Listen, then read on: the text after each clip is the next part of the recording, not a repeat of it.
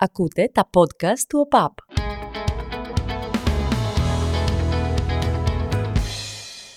Υπάρχει μια κατηγορία φιλάθλων, συνήθως μεγαλύτερης ηλικίας, που όταν μια επαγγελματική χρονιά στραβώνει, τους βλέπεις στην κερκίδα να αποδοκιμάζουν κάπως τους παίκτες και ακούγεται μια ατάκα, συνήθως από κάποιον μεγαλύτερης ηλικίας, που λέει «Βάλε μέσα τους πιτσιρικάδες να παίξουν, να βγάλουμε κανένα παίκτη».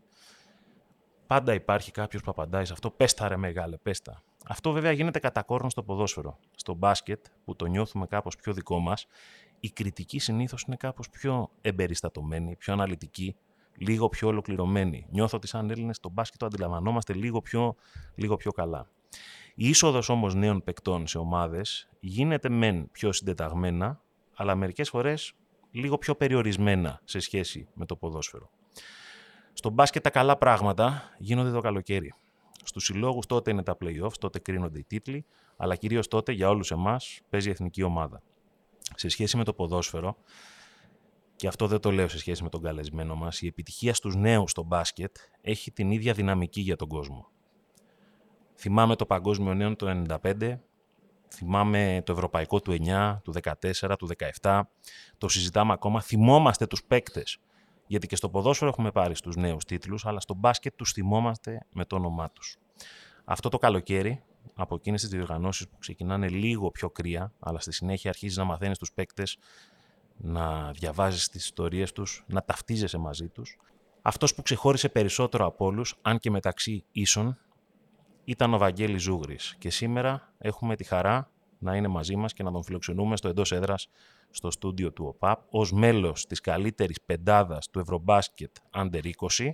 Τα λέω και αν τον δείτε με, με ποιο τρόπο το, το αντιλαμβάνετε, νομίζω ότι θα συγκινηθείτε κι εσείς. Και τρίτος στην Ευρώπη με την εθνική ομάδα. Βαγγέλη, καλώς ήρθες. Καλώς σας βρήκα, σας ευχαριστώ πολύ. Συγχαρητήρια για όλα. Να είστε καλά, να είστε καλά. Δεν είναι κλεισέ, αλλά πραγματικά μας έκανες ε, περήφανος και εσύ και οι συμπαίκτες σου και ο προπονητής και όλοι. Δεν ξέρω αν θα ακούγεται ποτέ κλεισέ στα αυτιά μου κάτι τόσο μεγάλο. Να σου λένε συμπατριώτες ότι τους κάνεις περήφανος είναι κάτι το οποίο δεν πιάνεται πραγματικά, δεν πιάνεται. Ε, πριν ε, ξεκινήσουμε τη συνέντευξη, μίλησα με αρκετούς ανθρώπους από το μπάσκετ και παρατήρησα κάτι το οποίο σε σχέση με άλλες χρονιές και άλλες επιτυχίες της εθνικής Under 20 δεν ίσχυε. Ότι πολλοί από εσάς, από αυτή την ομάδα, παίζατε στις ομάδες σας μέσα στη χρονιά, είτε στο επίπεδο της Α1 είτε κάποιοι στην Α2. Ε, θεωρείς ότι είναι μια, ένα, μια σημαντική παράμετρος της επιτυχίας αυτό το γεγονός; Σίγουρα. Ε, εντάξει, τα παιδιά κάποια πήραμε περισσότερο χρόνο, κάποια δεν πήραμε περισσότερο χρόνο. Αλλά ακόμα και οι σε μια ομάδα υψηλού επίπεδου σε κάνουν καλύτερο παίχτη και αυτό μπορώ να το λέω από πρώτης πείρας. Ήμουνα φέτος στην ομάδα του Περιστερίου ενός εκπληκτικού συλλόγου, ενός ε, εκπληκτικού προπονητή, ενός εκπληκτικού staff, διοίκησης. Γενικότερα ένα πάρα πολύ υγιή σύλλογο, στον οποίο αν και δεν θα πω ότι έπαιξα σε όλα τα παιχνίδια σταθερά, είχα κάποιον χρόνο συμμετοχής. Είχα όμως ένα σταθερό χρόνο συμμετοχής στην προπόνηση, το οποίο θεωρώ με έχει ανεβάσει πολύ σαν παίκτη και σαν χαρακτήρα. Γιατί έκανα προπόνηση με ανθρώπους σαν τον Βασίλη Σπανούλη, ε, που ό,τι και να πεις για τον coach τώρα είναι, είναι περιττό. Δεν πιστεύω ότι κάποιος μπορεί να καταλάβει έστω και λίγο από την ψυχοσύνθεσή του αν δεν το γνωρίσει πραγματικά. Η δική σου πορεία, ας πούμε, είναι μοναδική; Συστήθηκες στο κοινό με ένα συγκλονιστικό κερδισμένο επιθετικό φάουλ σε μάτς περιστέριο Ολυμπιακού; Το είχα δει τυχαία σε highlights, ναι, δεν είχα ναι, δει το ναι. μάτς. Παίρνεις ένα επιθετικό φάουλ νομίζω από τον Black. Από τον Black, από τον ε, Black. και πανηγυρίζεις ε, είσαι εξαπλωμένο έχοντας πάρει το φάουλ και πανηγυρίζεις, χτυπάς το παρκέ και τέτοια. Αυτό που είχα χαρεί σε αυτή την αντίδραση είναι πρώτον το ανθρώπινο του πράγματος και δεύτερον την παιδικότητά σου. Ότι βλέπεις ένα τόσο μεγάλο ματ, ε, το οποίο πάτε να το πάρετε κιόλας απέναντι στον Ολυμπιακό, στην καλύτερη ομάδα της Ελλάδας εκείνη τη στιγμή. Και εσύ το, το ζεις. Τη Ευρώπης, θα έλεγα. Ναι, άτυχος στο τέλος. αλλά... Εντάξει, αυτό είναι και το τίμημα του Final Four μερικές φορές. Ναι. Να παίζεις σε μια στιγμή μια ολόκληρη χρονιά. Είναι ε, πριν πάμε και στο Βασίλης Πανούλη και σε όλα, αυτό που δεν μπορώ να μην σε ρωτήσω είναι ότι εσύ γεννήθηκες ε, ρε Βαγγέλη το 2004. Ναι. Εντάξει. Και μέχρι το 2018-19 ναι, δεν ναι. έχεις παίξει μπάσκετ. Όχι, δεν Παίζεις έχω μπάλα. Δεν έχω ακουμπήσει. Ναι. Πρώτον, γιατί. Ναι. Και δεύτερον, τι αλλάζει σε σένα το 18, το 19, το 20 και λες ότι φτάνει με το ποδόσφαιρο που παίζεις κεντρικός αμυντικός, είμαι σίγουρος ότι δεν θα είχαμε κεφαλιά με τίποτα. Στο περάρα δυνατή. Στο περάρα, εκεί ναι, που ναι, πολύ. ναι. Α- αλλά δεν έχεις αφομοιώσει τη- την ποδοσφαιρική, έτσι, το ποδοσφαιρικό trash talk. Το έχεις πάει πιο πολύ στο μπάσκετ νομίζω. Εντάξει, είναι όλα μέρος του παιχνιδιού. Κοίτα, όσον αφορά το γιατί ξεκίνησα μπάλα, όπως είπες γεννήθηκα το 4, έτσι, υπήρχε ακόμα, ήταν το, το 2004, πήραμε το ευρωπαϊκό, γινόταν πανικός με το ποδόσφαιρο τότε στην Ελλάδα.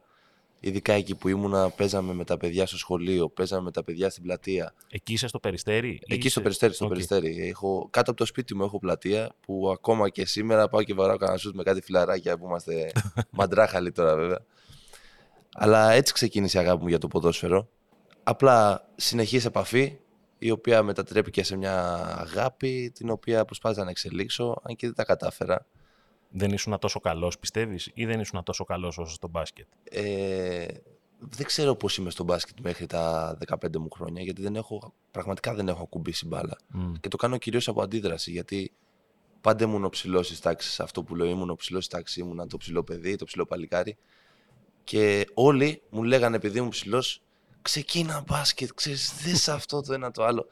Και από αντίδραση πραγματικά ήμουνα, δεν υπάρχει περίπτωση, δεν υπάρχει περίπτωση. Βέβαια, ο λόγος που σταμάτησα το ποδόσφαιρο δεν ήταν για τον μπάσκετ, ήταν διότι απλά το βαρέθηκα. Δεν μπορούσα να παίζω άλλο, γιατί το είχα βαρεθεί και ήθελα να ξεκινήσω κάτι. Και το μόνο που δεν ήθελα να ξεκινήσω ήταν το μπάσκετ. Ποιος Αλλά- σε πείθηκε λες πάμε να παίξουμε; Όλοι, όλοι, όλοι, όλοι μου λέγαν πάμε, μα δεν ήταν κάποιος συγκεκριμένος. Το λέγαν όλοι. Και εγώ απλά είπα, είπα στον εαυτό μου: Κοίτα, θα πάμε για μια προπόνηση. Θα πεις ότι δεν σ' αρέσει και θα του το τρίβει μετά σε όλους. Ότι κοίτα, πήγα, δεν μου άρεσε, αφήστε με τώρα να κάνω κάτι άλλο. Και όμως πήγα σε αυτή την προπόνηση, στο, σε ένα κλειστό εδώ στο περιστέρι στο ΙΑ με, με πράσινο τάπητα. Και με το που πάτησα μέσα, το ερωτεύτηκα πραγματικά. Δηλαδή και αραυνοβόλο έρωτας την πρώτη ματιά. Την πρώτη ματιά. Μάλιστα. Και μ, αντιλαμβάνομαι και από τον τρόπο που μιλάς και τέτοια ότι δεν, σε αυτή τη διαδρομή από τα 15 στα 18 δεν είναι ότι σταμάτησες να ασχολείσαι με το σχολείο. Πήγαινες ναι. κανονικά, είσαι και καλός μαθητής. Ναι. ε, αυτό πώς, ε, πώς μπόρεσες να συνδυάσεις ένα ημιεπαγγελματικό τρόπο ζωής όπως είναι κάποιος, ε, κάποιος έφηβος που προσπαθεί να παίξει με το σχολείο; Όταν, όταν όπως σας είπα, όταν γνώρισα τον μπάσκετ, το ερωτεύτηκα πάρα πολύ. Δηλαδή, δεν πιστεύω ότι έχω ξανανιώσει έτσι για κάτι στη ζωή μου. Τόσο, τόσο μεγάλη αγάπη απότομη. Για τίποτα. Και συ- συνεπώς ήταν πάρα πολύ σημαντικό. Αλλά όπως σας είπα, ξεκίνησα 15 χρονών στο Λύκειο. Ήταν η ώρα που αρχίζουν τα παιδιά τη διαδρομή τους για να πάνε στις Πανελλήνιες, να γράψουν Πανελλήνιες και στη στη συνέχεια να περάσουν μια σχολή στο Πανεπιστήμιο, να παρακολουθήσουν, να πάρουν πτυχίο, μπλα μπλα μπλα μπλα, μπλα. Το όνειρο κάθε μάνας, όπως και της δικιάς μου, ε, ήθελε να πάω στο πανεπιστήμιο, ήθελε να πάρω ένα πτυχίο, να έχω, να κάνω. Ε, και όταν ξεκίνησα το μπάσκετ, αφιέρωνα τόσες πολλές ώρες που είχε τρομάξει. Λέει, όπα τώρα τι θα κάνει, δεν θα σταματήσει το ένα το άλλο. Και μου λέει, τέλος, τε- εγώ δεν θέλω να συνεχίσει μπάσκετ. Το- Τα χάσες το- εκεί. Δεν φαντάζεστε, δεν φαντάζεστε. Και τι λες τη μάνα σου; Κοιτάξτε, στην αρχή ήταν πολύ δύσκολο το μπάσκετ για μένα, γιατί ήμουν πάρα πολύ πίσω, με κοροϊδεύανε όλοι, γιατί ήμουνα κάθε ώρα στο γήπεδο, λες και θα γινόμουν κάτι. 15 χρονών που άρχισα, θα γινόταν γι- τίποτα, που ήμουν στο γήπεδο ώρες. Και με κοροϊδεύαν όλοι, χρειαζόμουν τη στήριξη των γονιών μου. Και έτσι λέω, μαμά, κοίτα, πρέπει να με στηρίξεις, το έχω ανάγκη, κάντο και εγώ σου υπόσχομαι ότι θα κάνω τα αδύνατα δυνατά να συνδυάσω αυτές τις ώρες, γιατί ήταν πάρα πολλές ώρες, πάρα πολλές ώρες. Και το σχολείο, τα μαθήματά μου και στο υπόσχομαι θα περάσω μια σχολή. Και έτσι έγινε. Και πέρασες πού; Ε, λογιστικής και χρηματοοικονομικών στην ΑΣΟΕΕ. Φέτος τώρα. Ε, πέρσι έδωσα, Πέρσι, πέρσι, οκ. έδωσα το καλοκαίρι, ε, πριν κάνα μήνα τέτοια εποχή. Ε, πέρασα, τέλος καλό, όλα καλά, αν και δεν έχω προλάβει να παρακολουθήσω και τόσο πολύ. Πέρασα. Συγχαρητήρια. Σίγουρα αυτό είναι, αυτό είναι δεδομένο. Για τη μαμά. Ξέρεις. Για τη μαμά, πάντα, πάντα για τη μαμά, ας πούμε, είναι, είναι- είναι η πρώτη Ναι, ναι, αγάπη, ναι, εννοείται ναι. και αξεπέραστη. Ε, σε άκουσα και, και χθες ε, που μίλησες και στο, στο Μιχάλη Τσόχο, ναι, ναι, ναι. ε, σου έκανε μια πάρα πολύ εύστοχη ερώτηση. Ε, οι προπονητές που σε θεωρούν πεντάρι, Ε, οι περισσότεροι ξέρετε προφανώς μπάσκετ, το πιο ψηλός τέλος πάντων. Παρ' όλα αυτά, ενώ είσαι ψηλός για όλους εμάς, για τη θέση σου θεωρείται ότι δεν έχεις το, το κλασικό ύψος. Είσαι 2 μέτρα και ένα εκατοστό, σωστά; Ναι, 2-1-2-2. Ψηλώνεις ακόμα; Ε, δεν ξέρω, δεν το γνωρίζω αυτό. Ε, Εντάξει. δεν έχω ιδέα. Ελπίζω πως ναι. Ελπίζω πως ναι. Στο εύχομαι, αν το θέλεις. Να είστε Έχω ένα καλά. συνάδελφο παλιό, Να είστε το, καλά. το Δημήτρη, ο οποίος μου λέει: Τώρα τι μου λες, εσύ, Ο Βαγγέλης ο Ζούγρης είναι ο Έλληνας Κάιλ Χάινς. Ναι. Αυτός είναι. Ναι, εντάξει. Βαριά δήλωση. Αυτό λέω συνέχεια κάθε φορά που με λένε έτσι. Γιατί πιστεύω ο Χάινς είναι ένας ανεπανάληπτος παίκτης. Ανεπανάληπτος παίκτης. Ακόμα κι αν μοιάζει ο τρόπος που παίζω, αν φέρνει ο τρόπος που παίζω στον Κάιλ Χάινς, πιστεύω είμαστε πολύ μακριά. Ε, μακάρι να μην είναι έτσι η πραγματικότητα, αλλά πιστεύω ότι έτσι είναι. Και αυτό βέβαια είναι καλό γιατί μου δίνει κίνητρο να, να τον δω λίγο ακόμα, να τον παρακολουθήσω λίγο παραπάνω, να το δω στο βίντεο, να δω πώς παίζει, να δω το, τους αγώνες στην Ευρωλίγκα, να δω πώς θα πάει και να πάρω όσα περισσότερα μπορώ από το παιχνίδι του. Μάλιστα. Ε, το γεγονός ότι έχεις αυτό το, το handicap ύψους σε σχέση με το μέσο Ναι. όρο των αντιπάλων σου Ναι, ναι. σε κάνει να διαβάζεις περισσότερο για αυτούς, να προσαρμόζεσαι ναι. καλύτερα στο παιχνίδι τους. Ε; Ναι, ναι. ε, Άρα είναι έξτρα δουλειά για σένα αυτό. Πάρα πολύ, πάρα πολύ. Δεν θυμάμαι παιχνίδι στη ζωή μου ενώ την πιο επαγγελματική, την πιο έτσι, ε, δεν εννοώ όταν ήμουνα 15 χρονών, που να μην έχω μπει να ψάξω για ένα συγκεκριμένο, για οποιονδήποτε παίζω αντίπαλος, να δω τι του αρέσει να κάνει, πού του αρέσει να πηγαίνει, αν του αρέσει να στρίβει στον αριστερό ώμο, στο δεξί. Ε, ε, μιλούσα, με το, μιλούσα με τον coach Καμπερίδη, τον coach, ένας εκπληκτικός άνθρωπος, εκπληκτικός προπονητής, αν τα ακούει αυτό να ξέρει, ότι- να ξέρει ότι τον αγαπώ πολύ.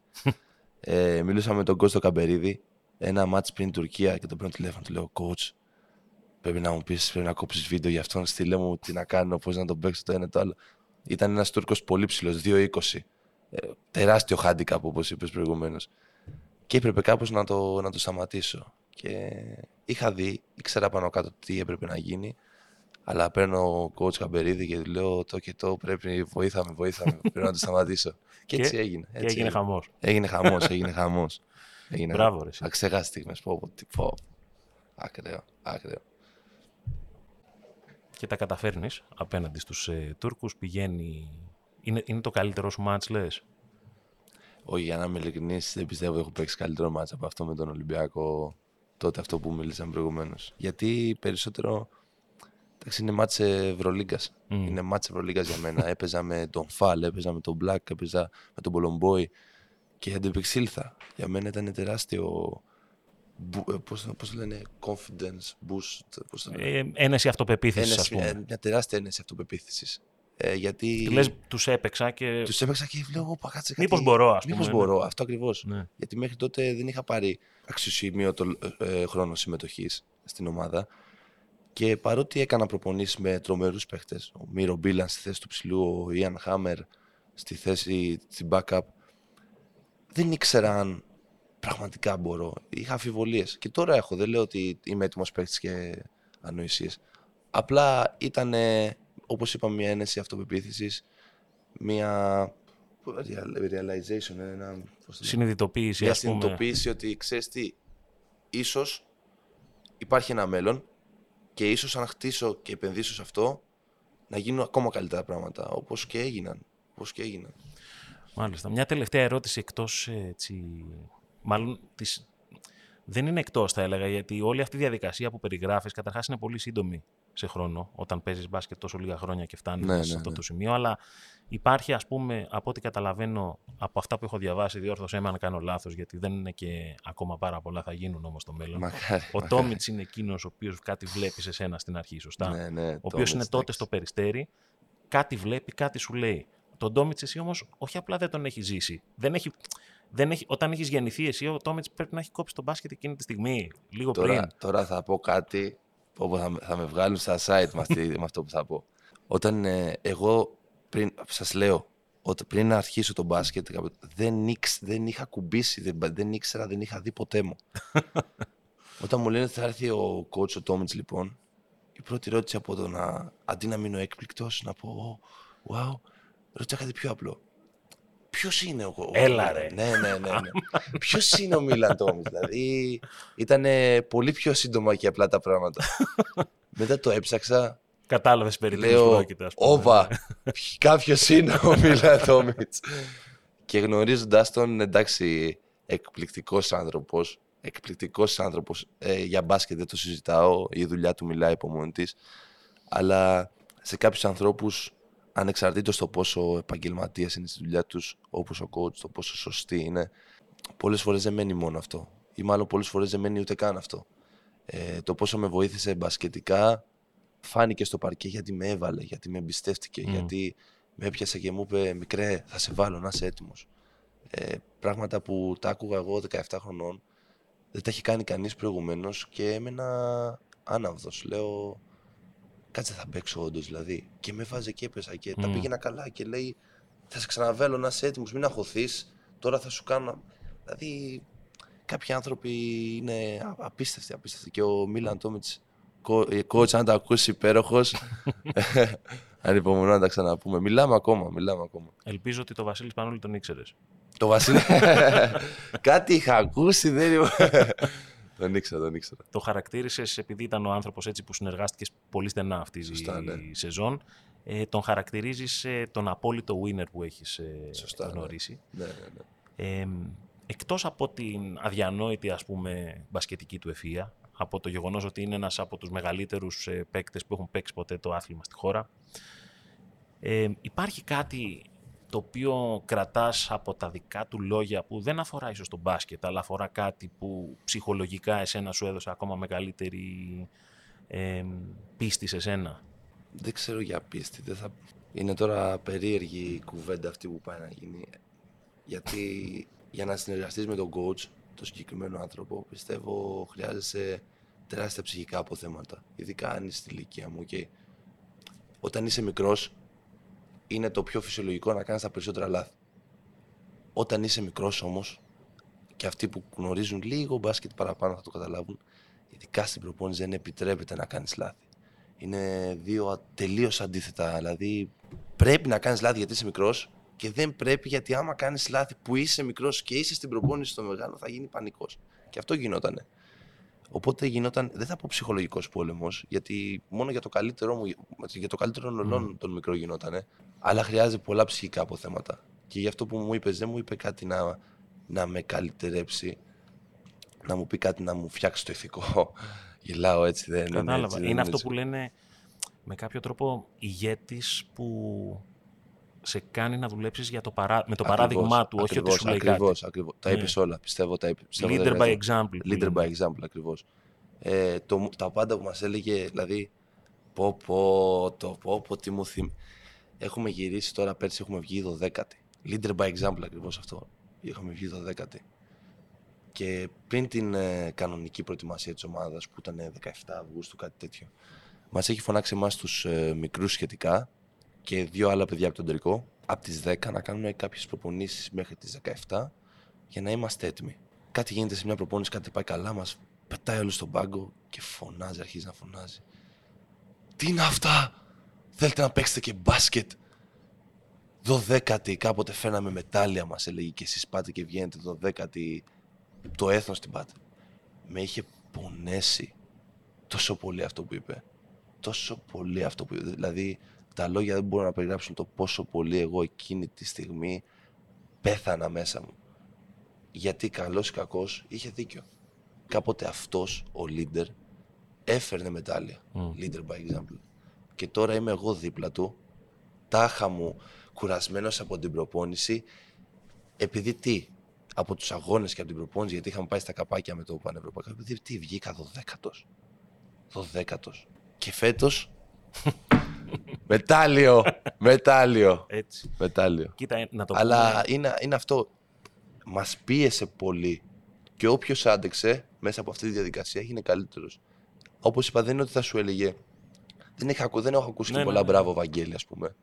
Έχω ακούσει περι- περισσότερο κάνε αυτό, κάνε το ένα. Αλλά μέσα από τα με λόγια πίεση. αντιλαμβάνεσαι και Ναι, την ναι, ναι, αναγνώριση εννοείται. εκεί πέρα. Εννοείται, εννοείται. Να πούμε ότι προφανώς και στην κουλτούρα του αθλήματος γενικά, όχι τώρα, πάντα, ε, αυτό που λέμε ο προπονητής να τη λέει στους παίκτες είναι κάτι που υπάρχει πάντα σε όλο Ναι, τον ναι, κόσμο. ναι. Δηλαδή, όταν έρχεται αυτό το time out, το οποίο πολλές φορές υπάρχουν και αυτά τα time out θυμού Ναι, που λέμε, ναι. που τα έχετε Φω, κάνει, όχι εσύ, όλοι, κάποιοι τα έχουν κάνει μαντάρα, ότι έλα εδώ να, να τα ακούσεις. Ναι, και ναι, γίνεται ναι, το ναι. κύκλος. Και όλα αυτά έχουν γίνει και κάποια viral σκηνικά τέλος πάντων. τα, ξέρουμε, τα ξέρουμε όλοι. Ε, τώρα πηγαίνοντας στην εθνική, ε, εμένα η στιγμή που, που μου μένει, δηλαδή αν, αν βάλεις σε μια εικόνα το τι συνέβη στην Κρήτη αυτές τις ημέρες με την τρίτη θέση, νομίζω είναι η στιγμή που τσακίζεις, λυγίζεις, αγκαλιάζοντας τον Νίκο Ζήση, φορώντας τη σημαία, Ναι. όταν έχεις βγει στην καλύτερη πεντάδα της Ευρώπης, όταν, το ξαναλέω, πριν από 3-4 χρόνια δεν είχες πιάσει την πορτοκαλί μπάλα. Ε, ήσουν μακριά από αυτό το πράγμα. Θεωρώ ότι δεν είναι κάτι πρωτοφανές, αλλά είναι κάτι πάρα πολύ σπάνιο να συμβεί. Ναι. Ε, και θέλω να ρωτήσω από την ανθρώπινη διάστασή σου. Συνειδητοποιείς εκείνη τη στιγμή που συμβαίνει αυτό το πράγμα, που είσαι με ένα ζωντανό θρύλο του ελληνικού μπάσκετ, σε αγκαλιάζει, προσπαθεί να σε ηρεμήσει, είσαι τυλιγμένος με τη γαλανόλευκη και εκείνη τη πω, στιγμή, πω, πω, πω. και εκείνη Ναι. τη στιγμή προλαβαίνουν να περάσουν τα μόλις τέσσερα χρόνια που μπήκε σε αυτό το κλειστό με το πράσινο παρκέ στο περιστέρι και λες που ήμουν, που έφτασα και τι πάω να κάνω. Ακούω το όνομά μου και σε αυτά τα 15 βήματα μέχρι το, τον Νίκο Ζήση αναπολώ τον πόνο, το κλάμα, το κλάμα, τον πόνο, το πόνο, το κλάμα, ξανά και ξανά. Το, την κοροϊδία που έφαγα μέχρι να αποδείξω ότι όντως μπορώ. Χίλια δύο πράγματα αναπολώ τόσες πολλές στιγμές, καλές, κακές. Και είναι αυτό που είπες. Κλείνω τα μάτια μου και σκέφτομαι το πράσινο παρκέ στο ΙΑ εδώ στο Περιστέρι που ποιος να το έλεγε και να το... Ποιος να μου το έλεγε και εμένα και να το πίστευε. Δηλαδή, αν μου έλεγε κάποιος εκείνη τη στιγμή ότι ξέρεις τι θα γίνουν αυτά και αυτά σε τέσσερα χρόνια, θα του έλεγα εντάξει, εντάξει. Οκ, απλά είσαι τρελός, ας πούμε. Τα κλείνω, τα ανοίγω και βλέπω τον, τον Νίκο Ζήση να μου λέει είσαι πάλι, ο Νίκος ο Ζήσης είπε σε εμένα, είσαι παλικάρι. δηλαδή, το, το συνειδητοποιείτε, γιατί εγώ δεν το έχω συνειδητοποιήσει ακόμα. Και το λέω με μέγιστη ειλικρίνεια. Δεν το έχω συνειδητοποιήσει ακόμα. Να, όπως το πες, τυλιγμένος εγώ εκπροσωπώ την εθνική και όχι μόνο εκπροσωπώ την εθνική, έχουμε φέρει μετάλλιο και παίρνω το βραβείο από τον ένα από τους καλύτερους πέντε παίκτες στην Ευρώπη. Δηλαδή, αυτό που, που λέω όταν με ρωτάνε γι' αυτό είναι ότι πραγματικά εύχομαι μέσα από τα βάθη της καρδιάς μου έστω και για μια στιγμή στη ζωή τους όλοι οι άνθρωποι να μπορέσουν να νιώσουν ό,τι ένιωσα εγώ μέσα σε αυτά τα 10 δευτερόλεπτα. Είναι ένα απερίγραπτο συνέστημα, ένα συγκινητικό, παρορμητικό, να, να... Δέκα συναισθήματα σε μια στιγμή. Όλοι και σου βάλε οι- και βάλε, ναι, ναι. Μάλιστα. Πραγμα... Καταρχάς, μπράβο, το λέω σε πολύ ανθρώπινο επίπεδο για τον τρόπο που διαχειρίζεσαι αυτή την επιτυχία και το πόσο. με- Με τι συναισθαλμένο τρόπο τα λες, ταυτόχρονα και περήφανο όμως. Ναι, αλλά εντάξει. είναι, είναι κάτι πολύ σημαντικό, θεωρώ, και για το μέλλον, για το να αναγνωρίζεις Σας ευχαριστώ, εκείνη τη σας στιγμή ευχαριστώ. Τι, τι, τι επιτυγχάνεις. Ε, θα ήθελα έτσι λίγο σύντομα να μου πεις, Ναι. η, η καθημερινότητά σου ε, ως αθλητή αυτή τη στιγμή. Έχεις πάρει το μετάλλιο, η προετοιμασία θεωρώ για την ομάδα θα ξεκινήσει σε, ένα, σε κανένα μήνα περίπου η επίσημη, αλλά κάνετε και κάποιες προπονήσεις μόνοι σας. Ναι, ναι, ναι. Ε, ακούγεται το όνομά σου προφανώς για πάρα πολλούς συλλόγους, δεν, είμαι, δεν το ακούς από μένα, το έχεις διαβάσει παντού. ναι, ναι. Ε, πώς τα ζυγίζεις όλα αυτά μέσα στο κεφάλι σου σε τόσο λίγο χρονικό διάστημα; Εάν και δεν θέλω ποτέ να, να πω ότι έγινα παίχτη το ένα το άλλο, οι πειρασμοί είναι τεράστιοι. Οπότε έκανα το εξής Πήρα την τσάντα μου, έβαλα ένα ζευγάρι παπούτσια, με ένα ζευγάρι κάλτσες, ένα σοτσάκι και ένα μπλουζάκι, άφησα το κινητό μου και πήγα στο γήπεδο γύρω στις 8.30. Έφυγα στις 11, πήγα στα μάξι, πήγα σπίτι, έφαγα μια πίτσα. Ε, Είχα να φάω Δεν πίτσα. έφαγες ε, σουτζουκάκια με ρύζι που Είχα σου φάει φτιάχνει η γιαγιά σου. τζουκάκια, είχα φάει τζουκάκια το μεσημέρι, την είχα διάσει όλη την κατσαρόλα, δεν υπήρχε αυτό. δεν υπήρχε. 20 κάτι τζουκάκια πρέπει να φάγα. Το λέω και, και δεν το πιστεύω ούτε εγώ. Αλλά ναι, αυτή είναι η αντίδραση μου. Προσπαθώ να είμαι όσο πιο ταπεινός μπορώ. Συνειδητοποιώ ότι αυτά είναι πράγματα που έρχονται και φεύγουν. Ίσως τώρα να μιλάμε για τις επιτυχίες μου, μπορεί όμως σε ένα μήνα να μιλάμε για τις αποτυχίες μου και είναι κάτι το οποίο θέλω να αποφύγω πάρα πολύ. Είναι μέσα στο πρόγραμμα. Είναι Και μέσα η στο επιτυχία πρόγραμμα, είναι και η μέσα στο αποτυχία, πρόγραμμα. Δεν πάντα. θέλω να πετάω στα σύννεφα. Είναι εντάξει μια τεράστια τεράστια επιτυχία για το έθνος και είμαι μέσα σε αυτή την προσπάθεια, το οποίο είναι συγκινητικό, πραγματικά ανατριχιαστικό. Αλλά εντάξει, πιστεύω το πιο σημαντικό είναι να συνεχίσω αυτό που με έφερε εδώ. Να δουλεύω σκληρά, να είμαι όσο πιο ταπεινός μπορώ και να προχωράω. Να σκεφτώ το κεφάλι.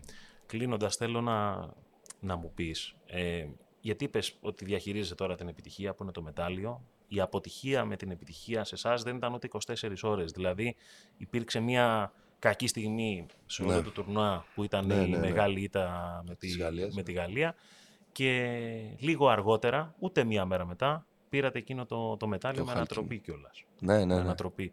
Πώς βρήκατε τα ψυχικά αποθέματα, πο- πολύ κλεισέ αυτό, αλλά τέλος πάντων, εντάξει. Πώς βρήκατε τη δύναμη, Μα είναι τέλος αλήθεια, πάντων, είναι αλήθεια, να, είναι να αλήθεια. επιστρέψετε, γιατί έχεις χάσει από τη Γαλλία Για μία μέρα πριν και μετά πας συντριπτικά, να παίξεις. συντριπτικά.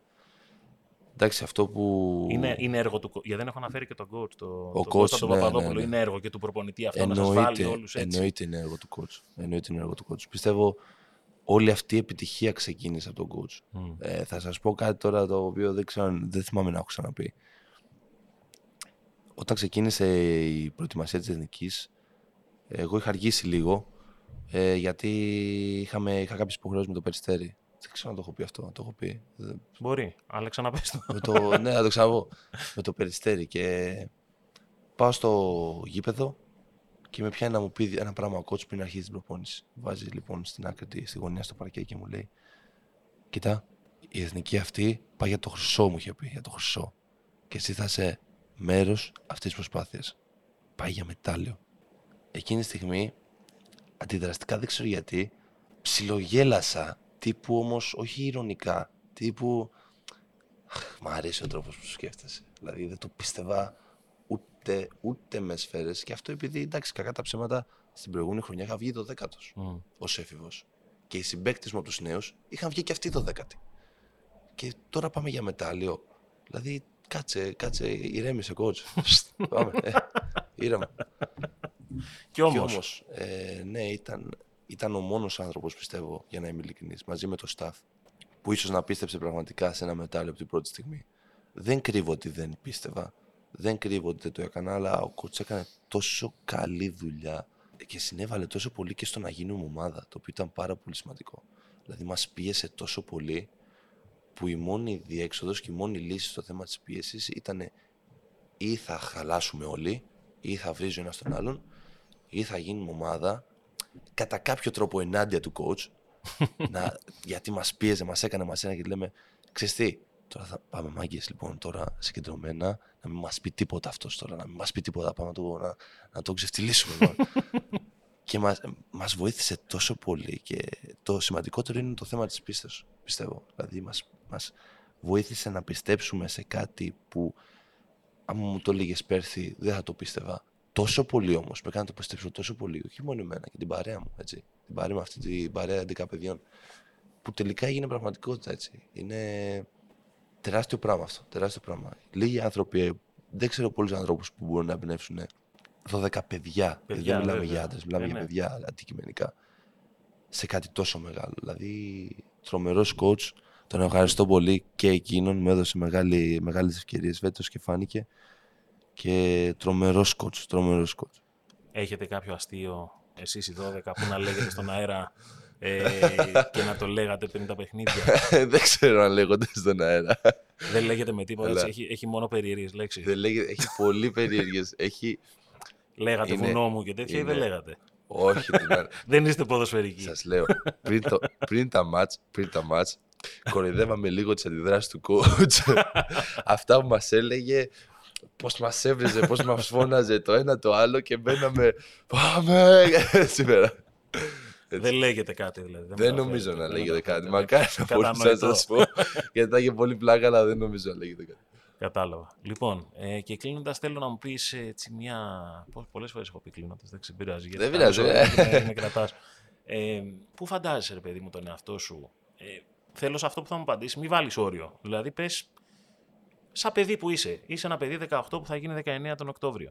Σωστά; Ναι. Πού πού φαντάζεσαι, πού, πού θα ήθελε να είσαι σε Πού θα μερικά ήθελα. χρόνια; Θα ήθελε να είσαι στην Ευρωλίγκα να παίζεις σε κάποια από τις μεγάλες ελληνικές ομάδες; Θα ήθελε να παίζεις στη Real Madrid, στην Barcelona; Θα ήθελε να παίζεις στο NBA. Θα ήθελε να κάνεις καριέρα απλώς στο μπάσκετ; Ποιο είναι το όνειρό σου έτσι όπως το σκέφτεσαι, ανεπιτήδευτα και πάνω τον ενθουσιασμό; Θεωρώ ότι υπάρχει έτσι μια Ε, υπάρχει, αλλά υποκειμενικότητα εντάξει, σε αυτό. είναι, είναι και αυτό πολύ αστείο, ας πούμε. Εντάξει, το όνειρό μου είναι να, να παίξω στην Ευρωλίγκα και αν καταφέρω να παίξω να, να, να γίνω καλύτερος παίκτης στην Ευρωλίγκα. Αυτό είναι το όνειρό μου. Οκ, είναι τρελό, οκ, ίσως να είναι λίγο αστείο, αλλά δεν πιστεύω ότι είναι πιο αστείο από το αν μου έλεγες ότι πριν τρία χρόνια θα ξεκινήσεις μπάσκετ, θα είσαι στους πέντε καλύτερους στην Ευρώπη και θα φέρεις το χάλκι. Δηλαδή, πιστεύω είναι πιο αστείο αυτό από το να σας λέω τώρα ότι θέλω να γίνω από τους καλύτερους παίκτες στην Ευρωλίγα.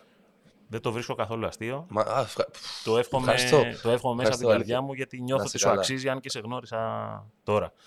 Λοιπόν, όντως τέλος με μία λέξη θέλω να μου απαντήσεις Ναι. σε αυτά που θα ακούσεις. Με μία λέξη όμως, όχι τέτοιο, γιατί το έχεις, δεν βλέπω να δυσκολεύεσαι σε αυτό. ναι, ναι, ναι. Με μία λέξη, εθνική ομάδα. Με μία λέξη. Περηφάνεια. Περιστέρι. Περιστέρι. Οικογένεια. Βασίλης Πανούλης. Πρότυπο. Κώστας Παπαδόπουλος, προπονητής της εθνικής ομάδας. Μαγικός. Μαγικός. Ευρω- Μάγος. Μάγος. Μάγος. Μάγος. Ευρωλίγκα. Στόχος. Μπάσκετ. Ζωή. Ποδόσφαιρο. Έχθρα. Έχθρα. Ω κλασικός μπασκετικός, Ως- θα πετάξεις μια μπιχτή στο ποδόσφαιρο πλέον. Άρα Λέω ξεχνάς το. το παρελθόν. Και ξέρεις, λέω, το έχω, το έχω βυσίσει πια. Εντάξει, λέω, τι έκανα ρε βλάκα, γιατί δεν μου έλεγε. Κανείς τίποτα. Ε, Βαγγέλη, εύχομαι τα καλύτερα. Να περάσει ένα ωραίο καλοκαίρι με προπονήσεις αλλά και εννοείται. διασκέδαση όσο, όσο μπορείς. Ναι, θα το δούμε. Ε, θα το δούμε. καλή επιτυχία σε ό,τι και αν αποφασίσεις να κάνεις. Ευχαριστώ πάρα πολύ. Ήταν χαρά μου. Πέρασα πάρα πολύ ωραία. Ευχαριστώ για την πρόσκληση. Ήταν, πέρασα υπέροχα. Πέρασα υπέροχα. Να σε καλά. Ευχαριστώ πολύ. Ακούτε το εντός έδρας στο Spotify, στα Google αλλά και στα Apple Podcasts. Μέχρι την επόμενη φορά, να είστε καλά.